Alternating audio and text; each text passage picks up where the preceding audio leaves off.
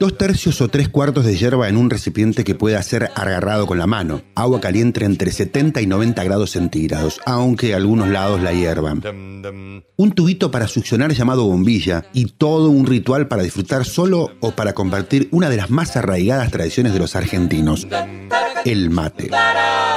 Chocan, chocan los mates, vamos a brindar. Hoy, en este nuevo capítulo de Curioso País, la historia de una de las actividades de los quehaceres cotidianos que al menos tres países afirman ser los reyes indiscutidos y que se disfruta mayormente en el cono sur de Latinoamérica. El mate es ritual, cultura y tradición.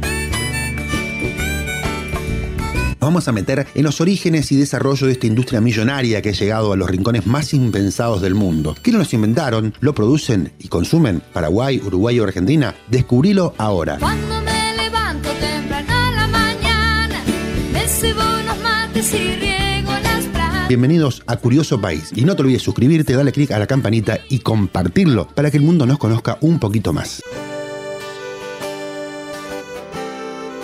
Se dice que antes que ella sí bajara, los hombres estaban tan ocupados en sus propios quehaceres que apenas se miraban o conversaban.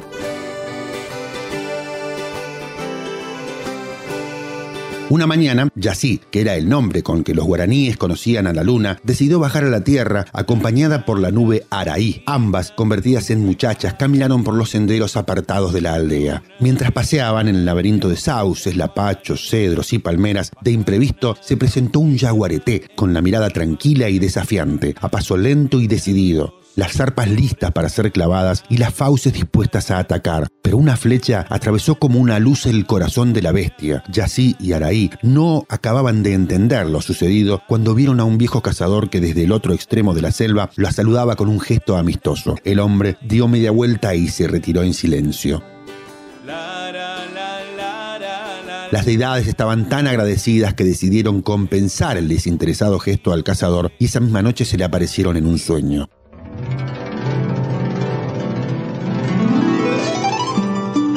Somos Yací y Araí y queremos recompensarte por lo que has hecho. Mañana, cuando despiertes, encontrarás en la puerta de tu casa una planta nueva. Su nombre es Kaá y tiene la propiedad de acercar los corazones de los hombres. Para ello, debes tostar y moler las hojas, preparar una infusión y compártela con tu gente. Es el premio por la amistad que demostraste a dos desconocidas.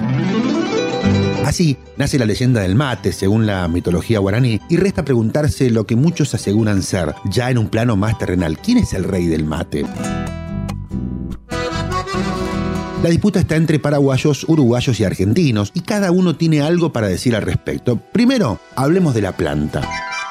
Empecemos hablando de la propia planta. El nombre científico de la yerba mate es Ilex paraguariensis. Se trata de un árbol nativo de la selva paranaense que se encuentra en Paraguay, sur de Brasil, norte de Argentina, entre otros países de la región. En estado silvestre alcanza una altura de entre doce y dieciséis metros y existen yerbales de hasta cien años en algunas reducciones jesuíticas. Amigo, diga que sí, disfrutemos del momento con el aroma del mate y el color que pone un cuento. Es el reino vegetal, división espermatofitas, de la subdivisión agiospermas, clase dicoteleidoneas, orden sapindales, la familia aquifoleáceas, género Ilex, especie paraguariensis, nombre científico Ilex paraguariensis, nombre común yerba mate. Reyes del origen. Yerba mate del Paraguay. Mal que les pese a muchos, el mate es un invento paraguayo, aunque es susceptible de discusión ya que se tiene registro de su existencia en esta tierra antes de la llegada de los españoles y por ende de Paraguay como país, aunque queda claro que es en este territorio donde se hallan los indicios de su existencia más primigenia. Según describe el antropólogo uruguayo Gustavo Laborde, el ritual del mate se ha conservado casi sin ninguna modificación desde hace unos tres siglos. Sin embargo, se cree que las poblaciones nativas de la región ya consumían esta planta de distintas formas y con fines variados, pero fueron los españoles los que hicieron los primeros registros escritos de su consumo en el lugar particular de lo que hoy es Paraguay.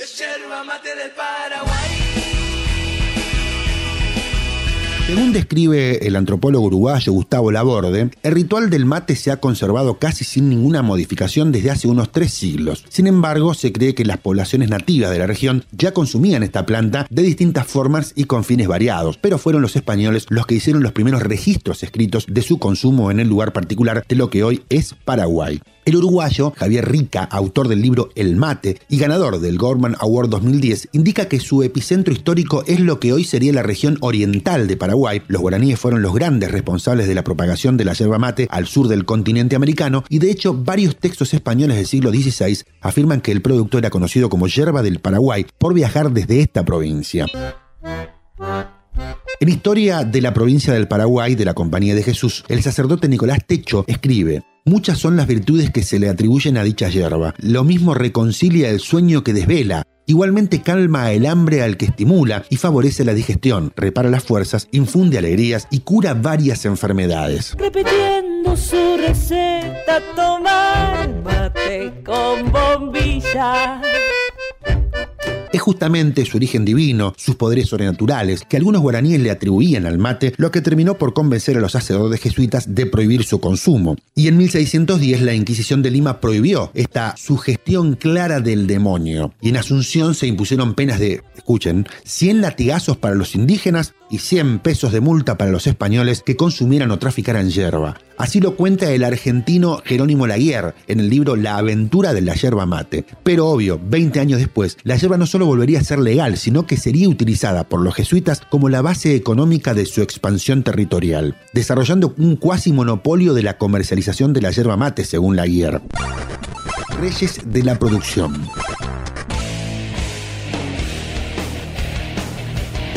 Según el Instituto Nacional de Yerba Mate, el I N Y M, I N Y M de Argentina, somos el principal productor y exportador de yerba mate del mundo. Yerba mate, droga legal, para la infusión. En el dos mil diecinueve, por ejemplo, ochocientos treinta y siete millones de kilos de hoja verde fueron cosechados en la zona productora argentina, conformado por el noreste de Corrientes y todo el territorio de Misiones, y casi cuarenta millones de kilos de yerba fueron exportados. Argentina se convierte así en el primer país exportador del producto por encima de Brasil, con treinta y seis millones, según cifras del Ministerio de Desarrollo, Industria y Comercio Exterior brasileño. En relación a la yerba mate molida y envasada destinada al consumo interno, las cifras oficiales indican que desde enero hasta diciembre de dos mil diecinueve se enviaron doscientos setenta y siete millones de kilos a supermercados y mayoristas de toda la Argentina. treinta y nueve millones de kilos fueron exportados en el año dos mil diecinueve con destino a Siria, Chile, Líbano, Estados Unidos y España, que son los cinco países de mayor volumen, y también a otros países. El I N Y M ha desarrollado acciones de promoción en distintas ferias internacionales de alimentación en distintos países como Alemania o Estados Unidos, y al tiempo aprovecha ampliar su mercado en India, donde el consumo per cápita de infusiones es muy alto. Argentina es el mayor consumidor de yerba mate en volúmenes absolutos, con cifras que van entre doscientas cuarenta y cinco y doscientas sesenta toneladas al año. Los reyes de tomar mate. Eso sí, cuando se trata de consumo per cápita por persona, el país más matero es el más pequeño, Uruguay. Es en un país de unos tres millones de habitantes donde se registra el mayor consumo de yerba mate por persona, con aproximadamente ocho kilos anuales. Para tener una referencia, Argentina es el que lo sigue con seis coma cuatro kilos por año. Incluso en la provincia que más se consume, que es Entre Ríos, el promedio llega a siete kilos. Esto no sé si es cierto, pero lo he leído que en Uruguay se da una particularidad que lo distingue. Toman mate desplazándose con el termo y el mate bajo el brazo. Incluso, esto no sé si es cierto, pero lo dicen, andando en bicicleta y cebando mate al mismo tiempo. Mate y candombe para el que se sienta desarmado. Según el autor de El Mate, Javier Ricca, la evolución del mate en nuestra sociedad desde la intimidad del hogar al espacio público es un fenómeno históricamente reciente. El antropólogo Vidart asegura que un sector político de la población uruguaya lo esgrimía como una insignia social, como un indicador de rebeldía durante el gobierno militar de mil novecientos setenta y tres a mil novecientos ochenta y cinco. El equipo de mate. El mate hace referencia también al envase en el que se sirve e integra el conjunto de elementos que permite realizar el ritual. Un repositorio para calentar el agua y uno que permite servirlo puede ser el mismo, que es la pava. Muchas otras se usa uno para calentar y un termo para cebar y el transporte del mismo. El mate además se integra con una bombilla, un dispositivo usualmente cilíndrico que permite el paso del agua y bloquea la yerba. Si se va a tomar dulce, la azucarera o endulzante, y si se va a tomar mucho, la yerbera para el transporte de la yerba, que se cambiará cada tanto. Tipos de mate. El clásico ha sido siempre el porongo, hecho de calabaza grande, el de madera, usualmente artesanales, con adornos de plata, alpaca o latón, pero ya los hay de diversos materiales industrializados, de lata, de aluminio, plástico, vidrio y hasta de goma. Incluso los hay de combinaciones que los hacen más atractivos o térmicos. No importa si es el más caro o el más barato, lo importante es que sirva para tomarlo. Clases de mate cebado. El espumoso es el rey de los mates cebados, el perfecto.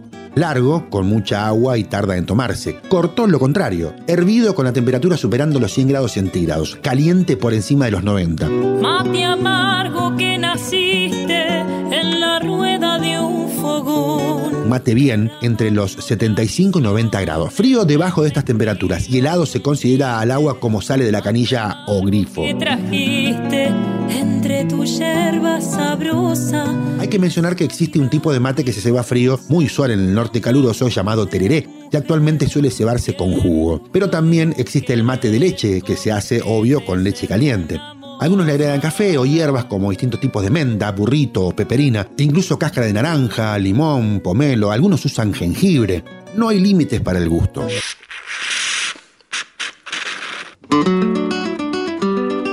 El mate está nuevo cuando recién se comienza y lavado cuando ya la yerba se deposita en el fondo y el mate no tiene más sabor.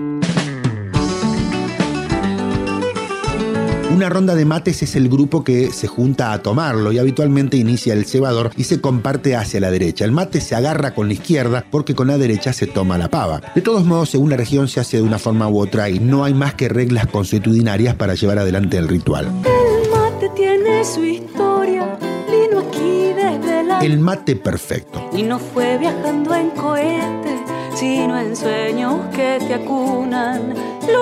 A decir verdad, el mate perfecto es el que se disfruta y te hace feliz, como más le gusta al consumidor. Pero aquí hay una forma de que salga más o menos bien, es la propia, y espero que les guste. Baila feliz, creció el mate. Calentar aproximadamente un litro de agua hasta unos ochenta grados centígrados. En un recipiente, el mate del tamaño aproximado de una taza de café grande, colocar tres cuartos de yerba, tapar el recipiente con una mano y con la ayuda de la otra sacudir la yerba y dejarla volcada hacia uno de los lados. Antes de que el agua llegue a la temperatura ideal, colocar un poco de agua en el mate para mojarlo, para que el agua no queme la yerba cuando caliente en su totalidad. Repetir el agua con un poquito más de temperatura y colocar la bombilla lentamente en sentido contrario al volcado de la yerba. Cebar hasta una altura razonable que permita tomar sin volcar el mate. Cambiar la yerba cuando ya haya perdido el sabor del mismo, pero hacerlo aguantar la mayor de cantidad de cebadas posibles.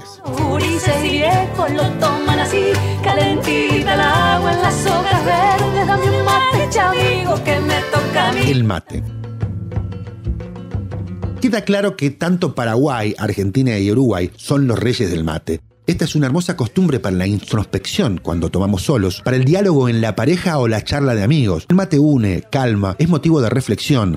¡Viva el mate y a tomarnos unos! ¿Y a vos? ¿Cómo te gusta tomar el mate? Dejalo en los comentarios y no olvides suscribirte, activar las notificaciones y compartirlo con tus amigos. Gracias por visitarnos en Curioso País para explicar por qué los argentinos somos inexplicables.